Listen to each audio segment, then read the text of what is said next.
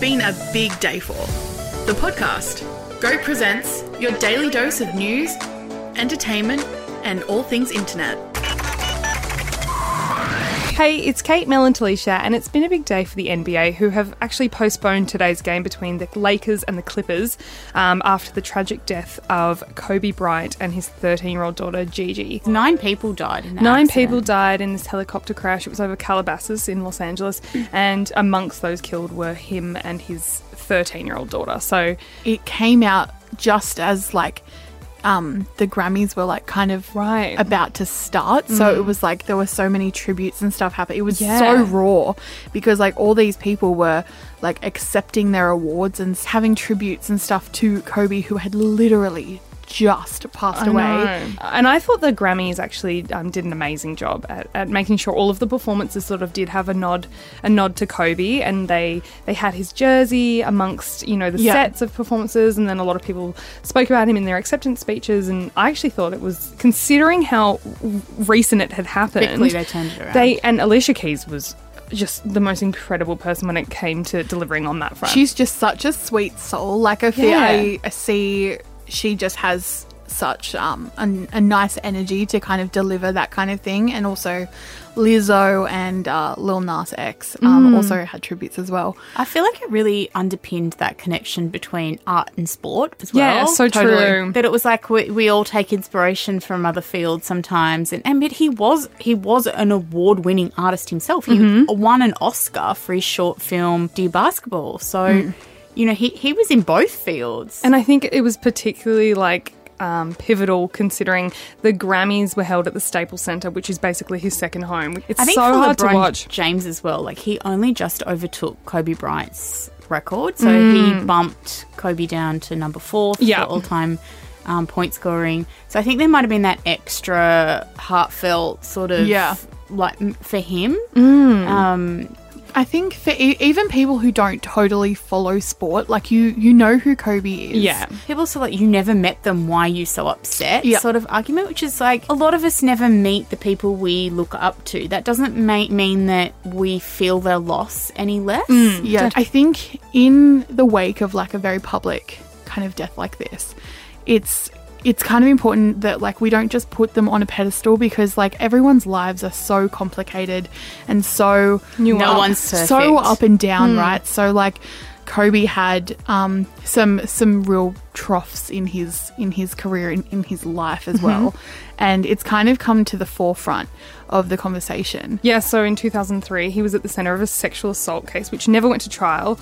Um, the woman who accused him of it, she dropped the case. And keep in mind, this is well before the Me Too movement. Yeah, so well. this was in 2003, 2004, like was the civil case. He said at the time that he thought he had consent but realized that he didn't.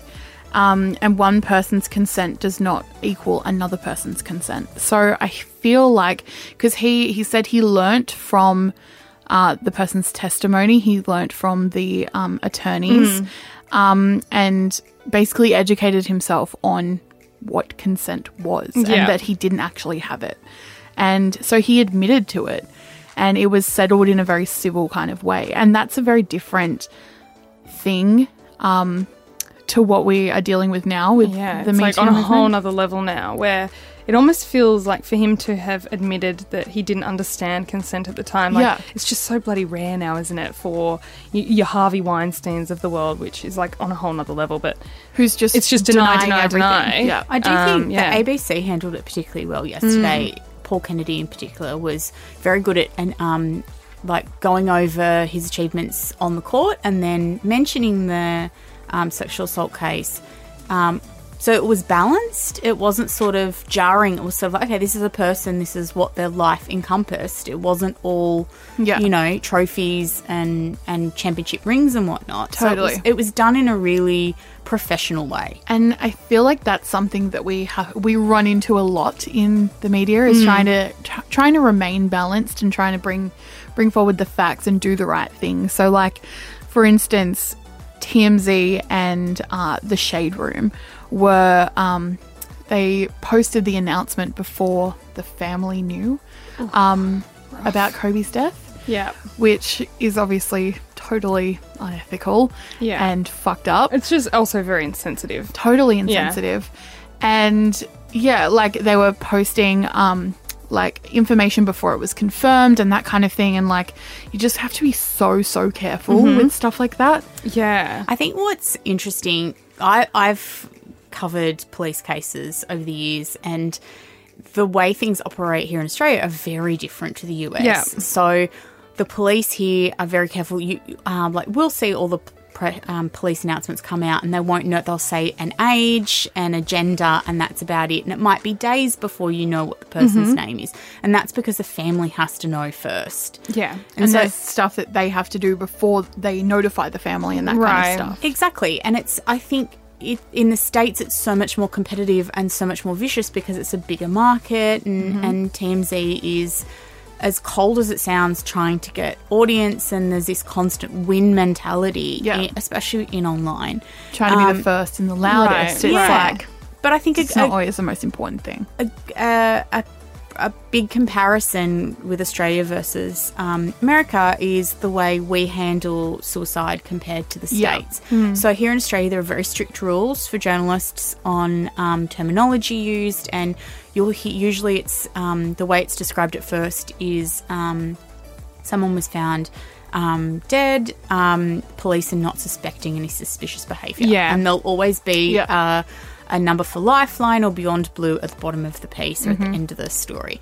And it's only after the family generally give their, uh, you know, want to use it as an example, Yeah. you know, as a talking point that it then becomes clear of suicide. Whereas in the States, they are disturbingly graphic Right. about well, there was footage of the crash floating around. I Right? s- I, didn't see it, but I, just heard there was. was scrolling through a New York Times article and there was a picture and it was the first time I'd seen a picture. Oh, It was God. there was a picture of the helicopter with um like people like tending to the crash and I was like Oh, holy fucking shit like I literally was not expecting that there was no warning because for stuff like that there's a very like in Australia there's huge like warnings at the top of the Yeah. page like if Right. there's anything graphic and like maybe I don't know if to them that's not graphic but fuck that was It so is. jarring Yeah. to see this morning Imagine if it's one of his daughters just like was you know was trying to find out some more information and saw that like Yeah. you know there's it's just heartbreaking to think about Yeah. the I lack think- of care there of of just being sensitive Yeah, I think it. I think it's really rough when you are jumping the gun like that. There was a um, a Washington Post reporter who um, what was her name, Kate? her name is Felicia Sonmez And yeah, so she tweeted um, about Kobe's sexual assault very, very soon after Right. the announcement.